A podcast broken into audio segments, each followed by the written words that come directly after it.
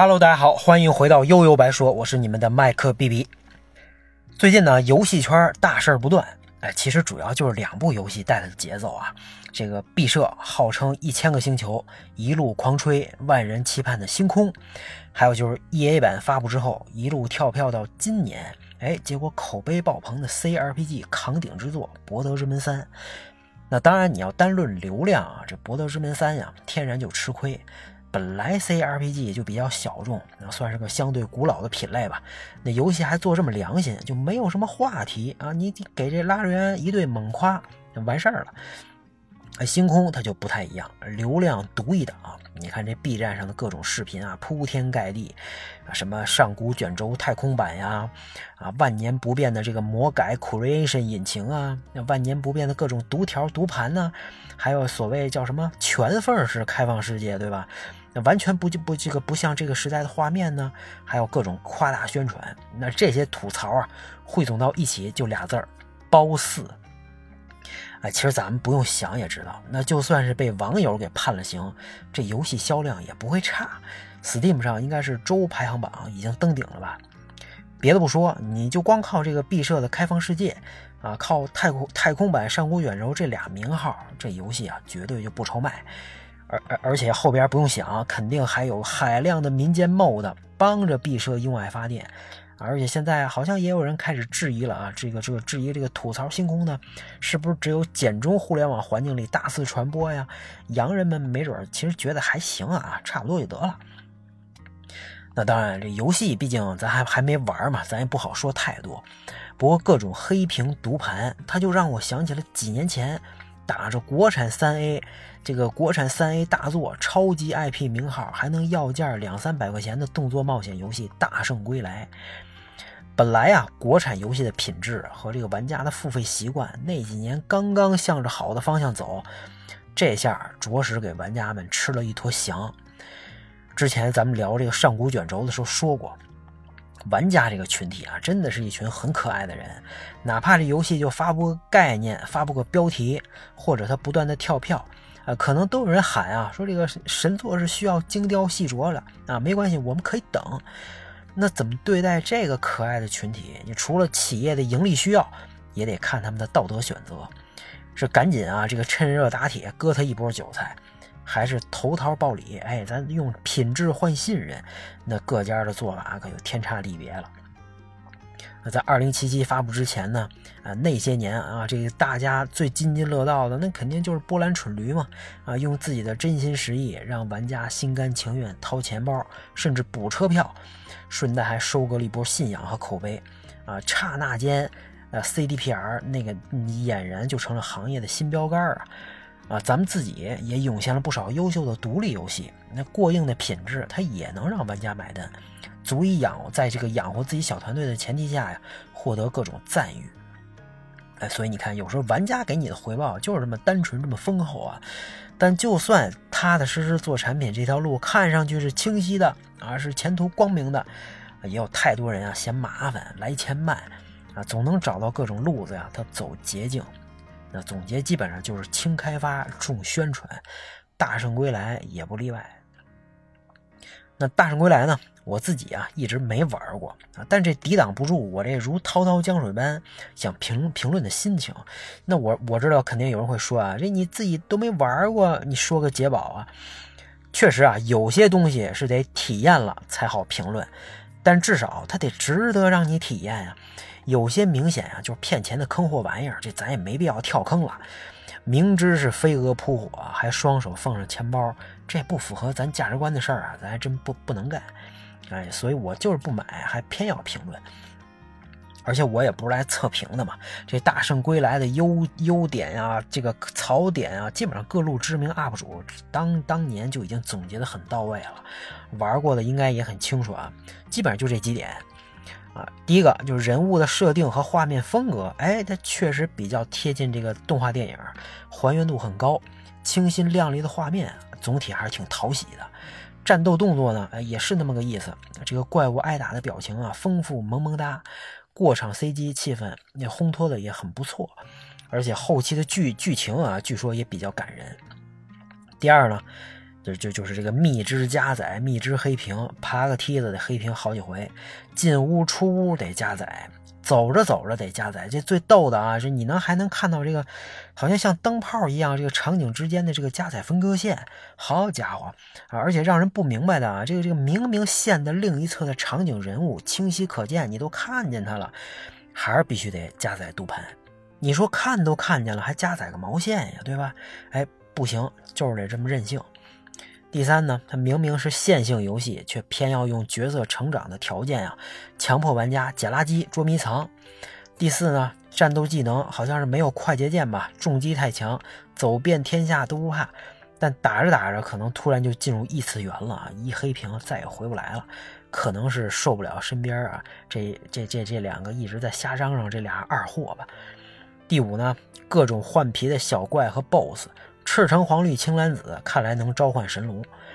第六，那过场动画的一部分竟然是 PPT 啊，当然还有粗糙的画面和贴图，重复利用的素材等等吧。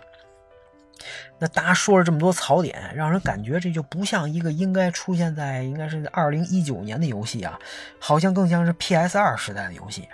那你说它是动作游戏吧？那这有各种黑屏、读盘、菜单，随时都能打断玩家的节奏。你说它是角色扮演吧？啊，就那么几个技能，跟哄小孩似的。那你说的是线性无脑通关，这个这个游就刷刷游游戏啊，就又不得不到处收集各种要素。那你说他借鉴了开放世界的设计吧？那地图又真的很线性。呃，有些是直接影响玩家体验的，怎么喷都不过分。那有些呢是看似很有想法，但完全没用的点儿上，反而他弄弄巧成拙了。一个烂产品，我们经常说它就算卖的再便宜，甚至白送，那其实烂还是烂。但如果大圣归来，你卖个五六十块钱，是吧？你至少大家有个心理预期，也不会这么玩命的喷。啊，没准还能像调侃 iPhone 一样，这个调侃什么呢？就随着价格越来越低，边框越来越窄，屏幕分辨率越来越高，对吧？只要价格能到位，它玻璃也能干脆呀。可是《大圣归来》，它不管在价格还是在宣发上啊，真的俨然就是三 A 的阵势，再加上国产游戏的情怀，那其实着实给自己也挖了一个大坑啊！啊，这纯属于自己坑自己。要知道，那玩三 A 游戏的这帮玩家是最不好伺候的，他们见识过、亲自玩过各种国内外优秀大作。啊，对各种经典游戏如数家珍，谈起游戏主机和电脑硬件，那也是滔滔不绝。甚至有说法啊，这个群体那就是站在游戏金字塔最顶端的，高级感十足啊！这你也甭管是别人评价的还是他自诩的啊，这反正就是有优越感。你别说什么手游、页游了，就连这个什么非常火爆的各种大型竞技游戏。那那都横横竖看不上眼，结果还有人赶鸭子上架，强行往三 A 这个枪口上撞，主动申请被凌辱啊，确实也算是勇气可嘉呀。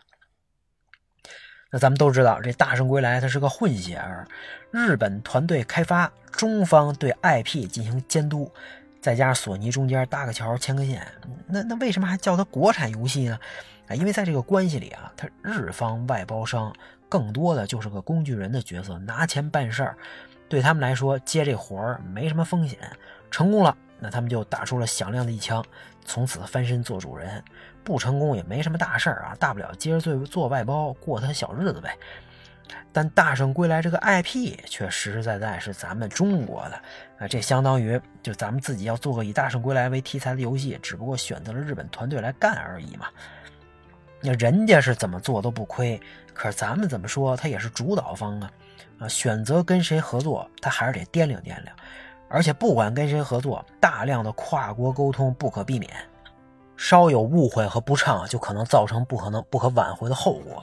那这次翻车呢，肯定也是在沟通环节出现了很多问题，而且宣发牛这牛吹的这么大，那这口锅难免还是得多少扣在国产游戏跟中方这边。那也有人把《大圣归来》跟当年的《血尸》进行比较啊，认为这哥俩都都都给当时的国产游戏造成了很大的负面影响，对整个市场和玩家的信心都是极大的打击。哎，有道理，但又不太一样。那《血尸》诞生的年代，咱们国产游戏刚刚起步嘛，你别说游戏了，电脑都是个新鲜玩意儿。那这个咱们在互联网那期啊，当时聊的比较多。那所以全国，嗯，就催生了数不清的网吧，承载了一代人这个八仙过海、各显神通啊！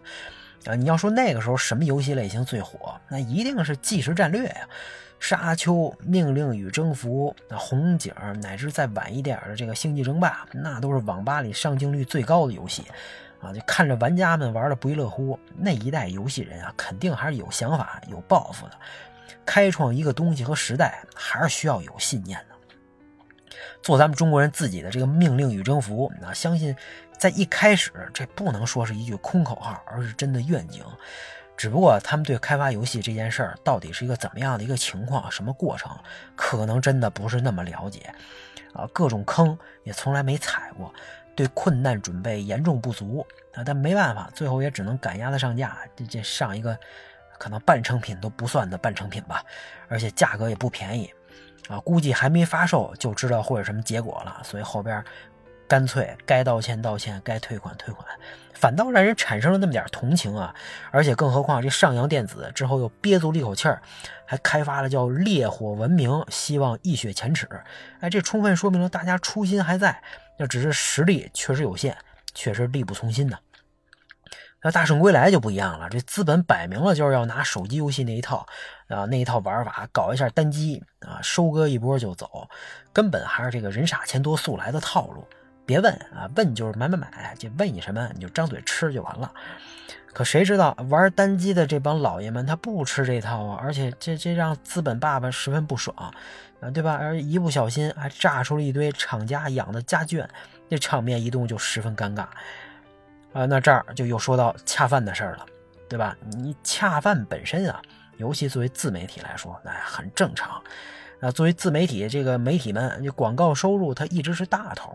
那虽然现在也可以卖货呀，对节目收费呀，收收什么顾问费呀，但看起来都不如直接打广告短平快。啊，那但这广告它怎么打，其实还真有学问。啊，尤其是对于坐拥巨大粉丝量的 UP 主们。啊，有的人呢，他只打跟自己主营内容无关的广告。那你比如说做数码测评的，这打广告卖水果、零食、衣服，啊，对吧？这这让老罗抓不住你的把柄啊！你虽然干这行，你嘴上说收厂商的钱，不一定就有失立场。但既然拿了钱，你多少就是硬不起来。而且别人说你收了钱，你也百口莫辩。当然了，你可以把自己的节目。单独分出了一个恰饭系列，那正常内容该怎么发怎么发，这个广告我单拿出来，那或者告诉大家，明着告诉大家我这是推广，对吧？啊，当然这些方法它各有利弊，要至少能让自媒体人活下来。具体怎么选择呢？那也要看你之前立的是什么人设。那举个例子，你之前是个车评人，啊，各种把这个各种车的缺点喷的那是体无完肤啊，那到接广告的时候，如果遇到同样的问题，你就绝对不能夸。是吧？或者说这可以理解，你你你只能琢磨琢磨这怎么措辞啊，谁都不得罪。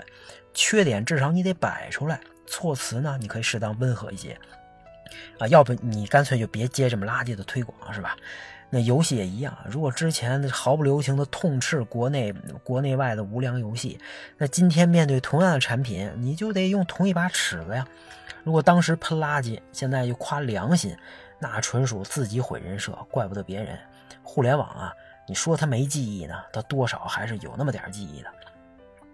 哪怕在片头用大字写明本视频是恰饭视频，纯属推广，哎，你们爱信不信嘛，对吧？相信很多粉丝他也能理解。只有自己养活自己，才能持续不断带来更高品质的内容啊！这点善良的玩家其实都不会那么较真的啊！所以 UP 主们在面对厂商笑脸相迎拿来的合同的时候，还真得掂量掂量。别让一时的好东西，它坏了自己的名声。